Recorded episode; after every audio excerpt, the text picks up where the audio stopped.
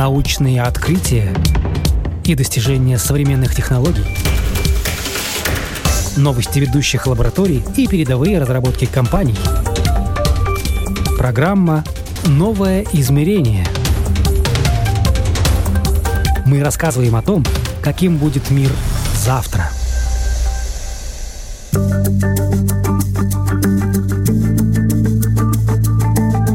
что сфера IT сегодня правит миром, вряд ли кто-то поспорит. Компьютерные технологии все больше входят в нашу жизнь, меняют наш быт, наши будни и создают турбулентность на рынке труда. Одни профессии уходят, другие подстраиваются под новую реальность, но появляются и совершенно новые виды деятельности.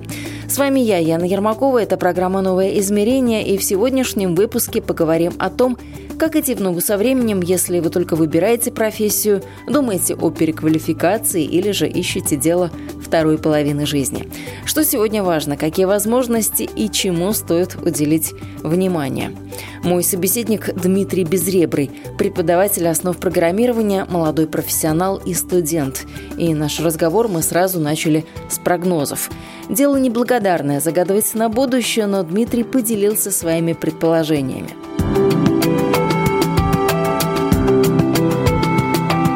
сейчас мы понимаем примерно этот спектр, кого нам не хватает, э, сколько нам не хватает IT-специалистов, не только в Латвии, но по миру, в Европе. Что будет через 5-10 лет? Как это все поменяется, как вам кажется? Ну, сложно делать настолько большие предсказания вперед, потому что мир сейчас развивается невероятно быстро, особенно с развитием искусственного интеллекта, то, что мы видим в последнее время, то, что эти инструменты, которые, в которых внутри находится этот алгоритм, который учится, сейчас становятся доступны всем, и мы видим то, что он решает некоторые невероятно простые программистские задачи, по сути, и многие думают то, что искусственный интеллект и заменит там, в будущем программистов или что-то подобное. Но, увы, я склонен к этому, наверное, не согласиться, потому что нужны люди, которые понимают, что они делают. Uh, у меня есть множество примеров, которые сейчас думают с появлением этих искусственных интеллектов, то, что пойду там, открою свой бизнес, буду продавать uh, чат-ботов, да, в мессенджере и всякое подобное. Мне искусственный интеллект все напишет.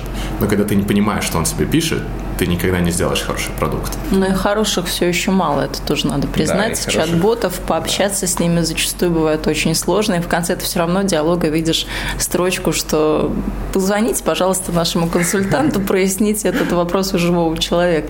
Ну, зарубежные сейчас, конечно, невероятно сильные прорывы произошли в последние месяцы, ну, невероятнейшие в этой сфере, но все еще это будет развиваться, это будет скорее просто помощник, дополнительный инструмент, который будет использоваться те же программисты, потому что ну, сейчас все компании меняют архитектуру своего строения, потому что мы больше переходим в облачное пространство, то есть уже физические сервера очень мало компаний держат, потому что это просто невыгодно и уже и не нужно а, зачастую. А, но поэтому это открывают все новые и новые новые профессии. Например, те же клауд-разработчики, которые сейчас DevOps-специалисты, а, у них все больше и больше с каждым годом их все нехватка увеличивается, увеличивается, потому что сейчас все компании стараются потихоньку переходить на такую cloud native разработку. Но я думаю, эти профессии будут только появляться новые, потому что процессы, которые сейчас происходят ручным трудом, почти все можно автоматизировать зачастую, особенно всякую бухгалтерию и тому подобное, чем, в принципе, занимаются очень много разработчиков, которые пытаются находить алгоритмы, приложения, чтобы заменять ручной труд автоматическим трудом. Сейчас узнаем у Дмитрия, правда или нет, что специалист в сфере IT – это как минимум человек, который на короткой ноге с математикой. По крайней мере, в его случае было именно так. Цифры он любил с детства. Ну нет, это сработало только в моем, в моем, моем личном примере, но, разумеется, в IT есть тысяча одна профессий, которые вообще не требуют никаких математических знаний, начиная от э, UI, UX разработки, то есть, по сути, дизайна, заканчивая той же версткой веб-страниц. Там никакой математики, по сути, как таковой нет. А, просто математика, мне кажется, учит думать. Это невероятно важно, ну, точнее, я, я для себя это в школе выделил, то, что для меня математика меня как-то дисциплинирует и учит думать. Подходить к проблеме, есть решение, воля. Это логическое построение решения проблемы. Поэтому я ее так сильно полюбил. И на бэкэнд разработке математика поможет точно, потому что там бывают процессы, сложные формулы, алгоритмика, которые как раз-таки этому всему и учат за счет математики в школе. А, но есть очень много сфер, где она не нужна. И лирики, и всякие подобные творческие профессии невероятно тоже нужны в программировании, потому что творческое мышление тоже очень-очень сильно нужно. Нам не нужны только роботы, которые умеют хорошо думать, производить какие-то алгоритмы. Нам нужны люди, которые могут произвести что-то новое, какую-то инновацию. И особенно это касается в плане вот, э, дизайна. Это точно невероятно важно, чтобы были люди творческие. Как преподаватель Дмитрий работает с детьми. Он обучает программированию школьников и считает, что нынешнему поколению повезло. Перед ними уже в детстве открываются такие возможности, которые можно очень грамотно использовать, чтобы построить интересную карьеру и не беспокоиться, будет ли у тебя работа завтра или нет. Мне невероятно как преподавателю и как просто человеку приятно видеть то, что именно дети начинают этим интересоваться и начинают уже в таком возра- раннем возрасте продумывать свою карьеру. Мне кажется, просто мышление немного сейчас у молодежи она меняется, то есть они все раньше и раньше начинают задумываться о своем будущем, что они хотят сделать, как они хотят сделать. Уже в достаточно раннем возрасте начинают приобретать какие-то инструменты, которыми они впоследствии могут продолжить свою карьеру, связать с этим свое будущее, э, что мне кажется невероятно хорошей тенденцией, то, что все осознанно и неосознанно становится молодежь в нашем мире.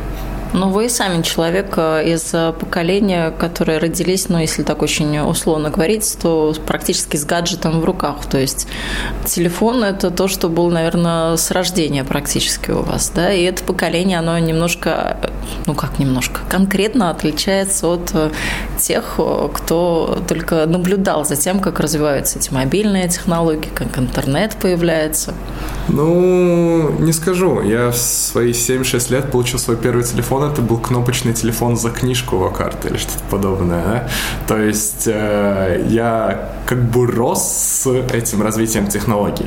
Да, там появлялись какие-то первые сенсорные, мы все бегали, вау, класс, сенсорные телефоны. То есть я как раз-таки, мне кажется, именно рос с тем, как росли технологии. Первые игровые приставки, у меня там дома был этот первый большой, это вот коробка, этот компьютер белый такой, как из картинок в интернете, и первые уже нормальные портативные компьютеры. Я прям как бы, получается, рос с этим развитием технологий, но я не скажу то, что я там рос с этим гаджетом или что-то подобное. Да, было уже в мое время это было, разумеется, я начал это использовать, но сейчас, мне кажется, это гораздо более доступно для детей. Ну, невероятно доступно для детей информацией. Ну, это как-то вот э, поменяло их мышление? Вот, скажем, вы же сравниваете, наверное, с, с собой там, в 6-7 лет, каким mm-hmm. вы были и какие они приходят к вам. В общем плане мне так судить тяжело. Ну, то есть есть ли у них такая зависимость уже от технологии? То есть вы еще такой человек, который может отложить в сторону телефона и спокойно там дня два без него обойтись, а они, наверное, уже так не могут.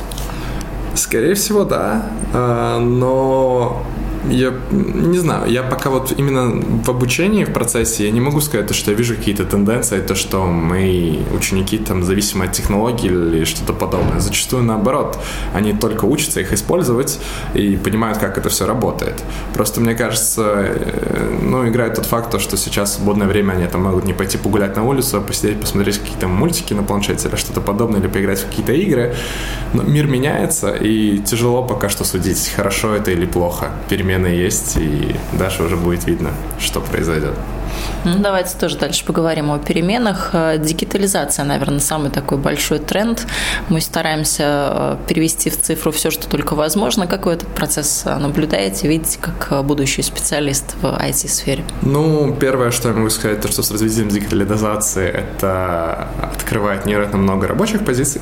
То есть, ну, айтишники из-за этого и нужны, потому что все пытаются перейти в цифру, из-за этого появляется работа для людей, а, что является, в принципе, одной из положительных черт. А во-вторых, это доступность информации. Это, мне кажется, самый положительный фактор от э, дигитализации в том плане то, что Если я сейчас захочу выучить какое-то новое умение или что-то такое, я могу зайти в интернет, купить курс за 10 евро или даже найти какой-нибудь бесплатный курс и выучить э, из своего планшета, я не знаю, как играть на гитаре или что-то подобное.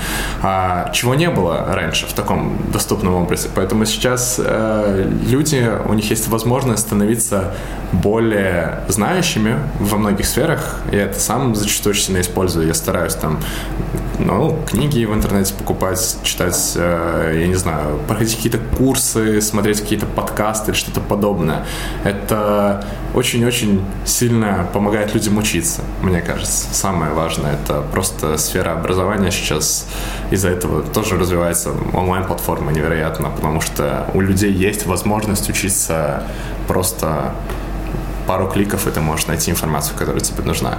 А, единственный такой, ну, точнее, не единственный, а для меня, например, самый большой э, минус э, дигитализации и вот этой вот обобщенности информации — это все-таки фейки и неправдивая информация, которую одна из основных целей сейчас, ну, чему нас учат, например, в университете, всякое подобное, это находить правдивые источники. И опять же, чему учит логическое и критическое мышление, подвергать информацию сомнениям, а то, что я прочитал, это является правдой или нет, чтобы слепо не верить в то, что мы находим и так далее. Но из-за того, что многие компании, многие условия, ресурсы переходят в дигитальную версию, это также повышает прозрачность компании зачастую. То есть, э, когда ты там, я не знаю, видишь то, что риэлторская компания, у которой ты там пару лет назад хотел купить дом, да, тебе приходит с папочкой, покажет, что он продал, но опять же верить на слово, кто знает. А сейчас у большинства компаний есть своя страничка, где видно их портфолио, их ну, контракты, с кем они подписывают, партнеров, и зачастую на этом уже можно какое-то мнение сформировать. То есть это тоже является очень хорошим фактором, то, что компании из-за дигитализации вынуждены становиться более прозрачными, чем они были раньше. Ну, а с другой стороны, не всю информацию проверишь, потому что обратный процесс этой дигитализации, что очень большая часть информации скрыта, что касается каких-то, может быть, личных данных, как, mm-hmm. которые иногда нужны для того, чтобы проверить факт, а вот эту информацию, ну, нигде ты не найдешь, потому что, ну, закрыта она. Да, но раньше ее тоже не найти было. А, я думаю, ну, то есть нельзя было подойти и узнать человека, и потом где-нибудь найти про него какую-то информацию докопать. Я думаю, это не, тоже не очень сильно возможно было.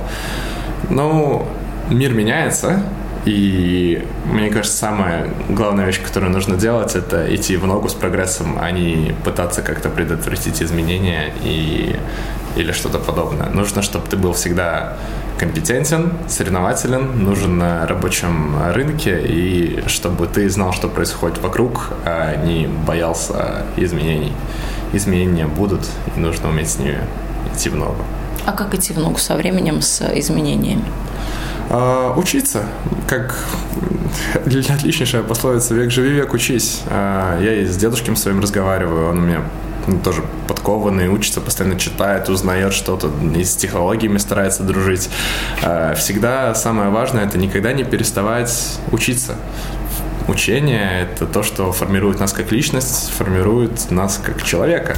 Нужно всегда стараться узнавать новое, и для меня это ну, основополагающий фактор, как меня тоже, как развитие моей личности. Я всегда стараюсь учиться, читать, что-то узнавать и как-то развивать свой кругозор. Для меня это невероятно важно, когда я вижу то, что человек развивается. Стагнация плохо.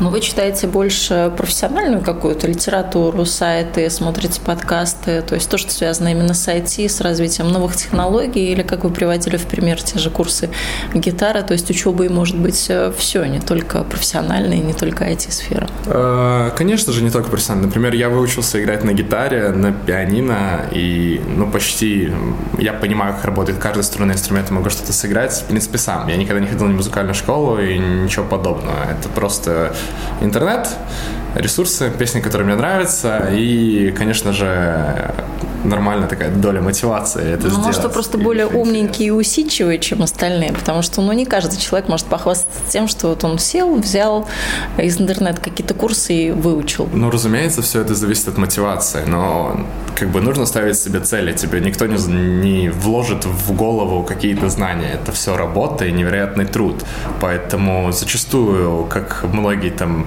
задаются вопросом, почему каким-то там юристам платят такие огромные деньги за эту подпись. Ты платишь не за подпись, а за то, что человек отучился столько-то лет, как и врачи, в принципе, за весь все их потраченное время, за то, что они компетентны, чтобы сделать свою работу. Поэтому тяжелый труд хорошо вознаграждается. И, ну, если ты не можешь себя заставить учиться, пройти этот курс и развиваться, то, ну, это, это ты. Всегда нужно, нужно быть реальным и оценивать себя и что ты можешь, что ты нет. У нас сейчас есть все, чтобы становиться лучше, развиваться и становиться э, более профессиональным в какой-то сфере. Просто используешь для человека этот факт, это зависит только напрямую от него. Ну, вы для себя выбрали профессиональные сферы и сферу IT, а какой у вас там потолок амбиций? Там, не знаю, по зарплате, сколько вы хотите получать, как вы видите себя через 5-10 лет? Мы уже говорили о том, что сложно на такой длинный период загадывать, но тем не менее, вот какую-то картинку нарисуйте нам, визуализация же есть такая примерно, чего хочется? Ну, для меня визуализация, это я понимаю то, что я не хочу всю оставшуюся жизнь работать как разработчик как таковой, все-таки мне интересно и предпринимательство, и более управленческая сфера, поэтому было бы хорошо, если бы через каких-нибудь лет 10 у меня было бы уже настолько много знаний, чтобы я мог открыть какую-нибудь свою компанию или же дослужиться до каких-то управленческих ролей в каких-то уже существующих компаниях. Для меня это как такая цель.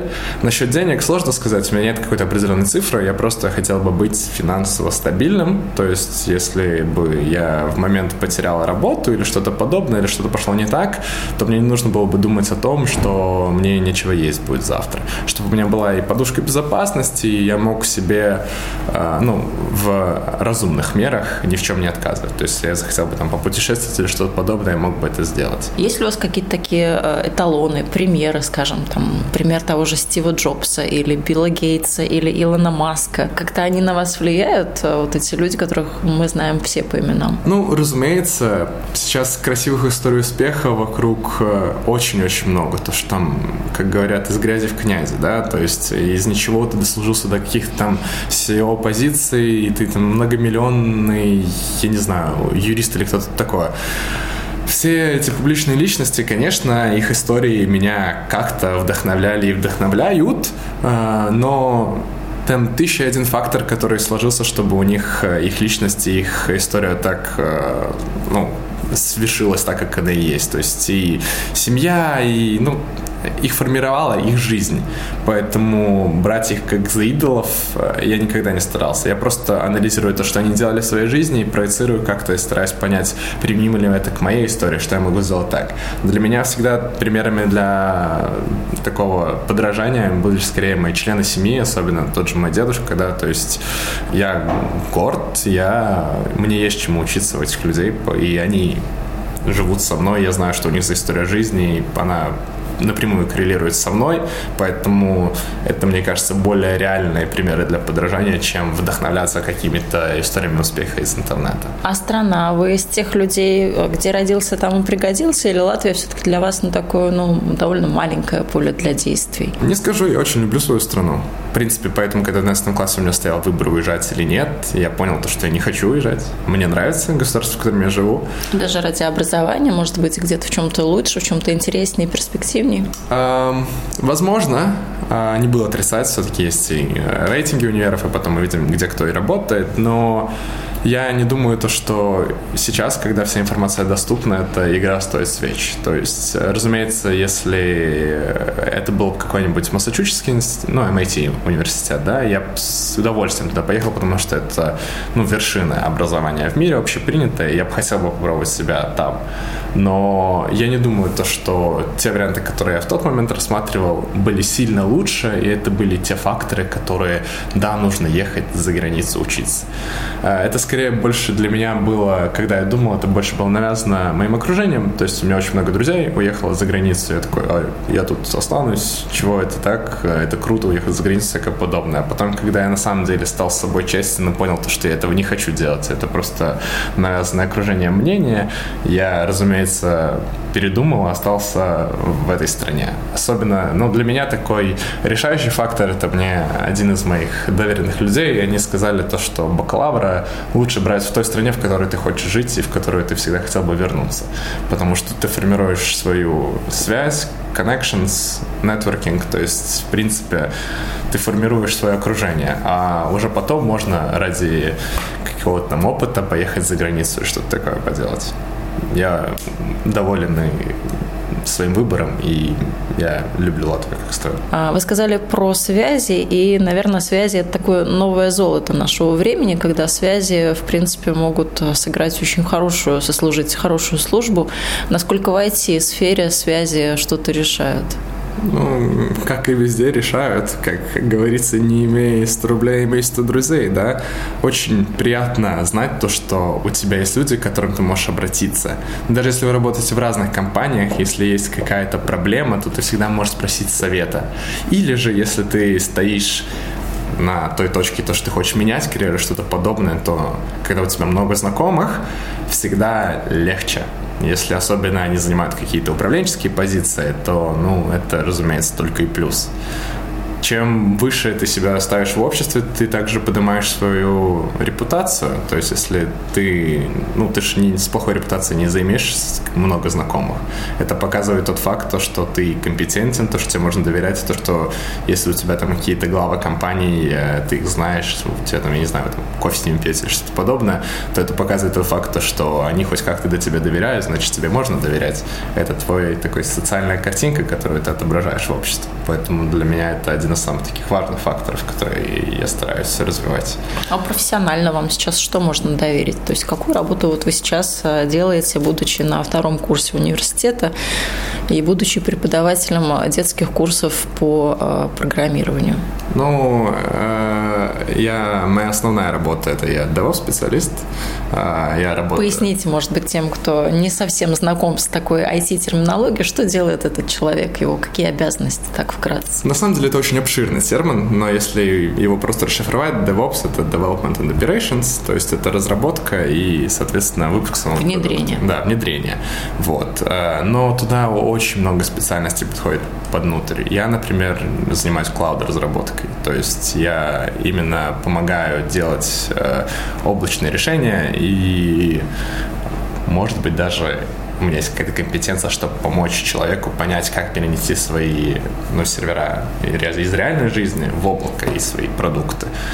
Да, это моя компетенция, я так бы сказал сейчас. Какие проблемы вы в этих облачных технологиях видите? Что еще там недоработано? Потому что идея очень хорошая, закинуть куда-то там, в какое-то хранилище свои данные, они там будут э, лежать, работать и не будут э, ну, где-то вот так вот под рукой, где они не нужны находиться.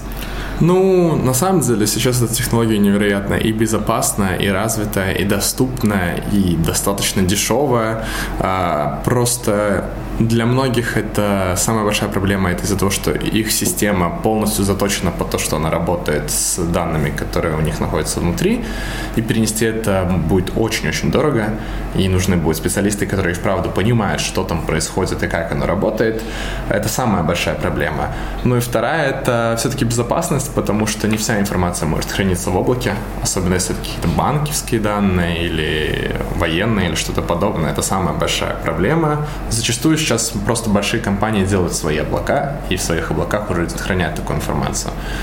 Но в публичные облака от всем известных компаний такой информации пока просто это небезопасно хранить. Но облака это не основное, наверное. Есть что-то, что вас больше интересует, что вас меньше интересует, или, в принципе, вы для себя вот эти облачные технологии выбрали, потому что, ну да, это перспективно. Ну, не совсем. У меня есть знания многих очень языков программирования, и на многих я писал какие-либо проекты по ходу учебы и личного развития, и, может, какие-нибудь там фриланс даже возможности, я таким тоже занимался. А, просто ну, я стоял на пороге выбора карьеры, я посмотрел очень много э, сфер, и я принял для себя то, что я хочу учиться, развиваться и узнавать что-то новое именно в облачной разработке, поэтому я пошел именно туда, а не в какие-то сферы, в которых у меня гораздо больше знаний, как, например, той же, я не знаю, Java-разработчик или что-то подобное, да. Просто я вижу в этом перспективу. А нейросети – это что же очень сейчас такое интересное направление, перспективное, но только ленивый не говорит о чате ГПТ, не что-то там пробуют, не постят потом в Фейсбуке, все дружно хихикают, обсуждают или наоборот восхищаются, о, как здорово, до чего прогресс дошел. С искусством, например, тоже сейчас есть тысяча одна нейросеть, которая генерирует какие-то ну, шедевральные картины по твоим запросам и всякое подобное. Это что тоже сейчас оказывает большое влияние на сферу искусства.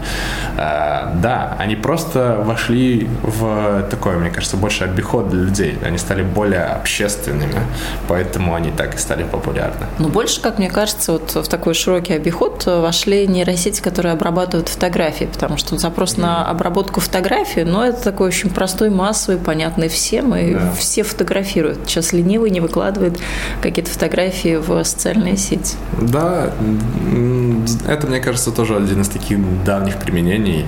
А, большие все компании, которые производят продукцию, чтобы обрабатывать какие-то а, фотографии, они это очень давно уже имплементировали. Я думаю, они вкладывали очень много денег в развитие технологий, которые мы видим сейчас. Потому что, ну, там, я не знаю, убрать морщинные веснушки с лица одной кнопкой супер удобно, и все этого давно ждали. Или, я не знаю, вырезать объект, то, что раньше там занимало, ты сидел этим вот магнатулом, вырезал что-то, чтобы вырезать человека с картинки. Сейчас это делается одной кнопкой. И да, это тоже супер сильно развито сейчас. А что вы из нейросети используете? То есть это что-то такое распространенное, тот же чат GPT или у вас какие-то свои там есть нейросети любимые? Ну, э, я использую чат GPT, ну, в основном больше как тестирую. Мы просто играемся там с однокурсниками или с коллегами, что может, что он не может, э, решит ли он правильно какую-то задачу или нет. Ну и зачастую мне помогает там быстро ответить на email или что-то подобное. Мне очень нравится самая функция, моя любимая, которую использую, это обобщение. То есть ему закидываешь много текста или статью какую-то, и он тебе может обобщить информацию, сжать кратко, чтобы там не читать 10-20 э, страниц, он может тебе это сжать там до какого-то там n количества меньше. А, вот. А, ну, также я использую GitHub Copilot. Это больше для программистов, ну, точнее, это для программистов примененная вещь, которая просто анализирует твой код и предлагает тебе какие-то решения или пишет там какие-то комментарии, что-то подобное, очень ускоряет работу. Из таких нейросетей я больше особо ничем не пользуюсь, но я игрался со многими, проверял всякие вот эти вот, которые картинки генерируют, ожидания, Midjourney и всякое подобное, но это не то, чем я занимаюсь, не то, что я использую в повседневной жизни, поэтому особо с другими я больше не работаю. А как, в принципе, вы видите этот прогресс а, дальше? Что еще так у нас а, может выстрелить? А, чего, может быть, еще не появилось, но вот-вот уже там на горизонте ожидается? Ну, насколько я знаю, сейчас очень-очень идет большое развитие квантовых компьютеров, особенно того же IBM, которые создавали первые компьютеры в мире, а, ну, и одна из самых таких больших компаний.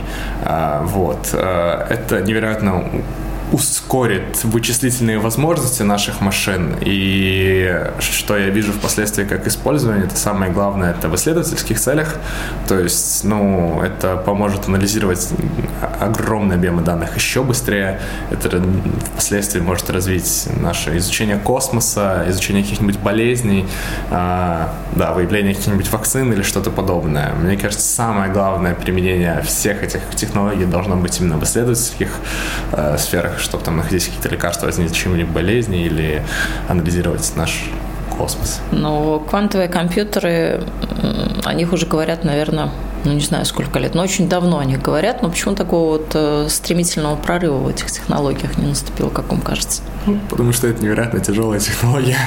Ну, ее нельзя сделать там за пару месяцев, чтобы она работала. И... Железо или софт? И железо, и софт. Но железо тоже тяжело. А железо уже и какие-то первые, они появлялись уже, какие, ну, какие-то работают. Но сейчас это пытаются все уменьшить. То есть раньше что там у нас было, ну, сейчас ходят всякие эти шутки, то, что раньше там 46 мегабайт рама это была здоровая коробка, да, а сейчас это малюсечкая флешка.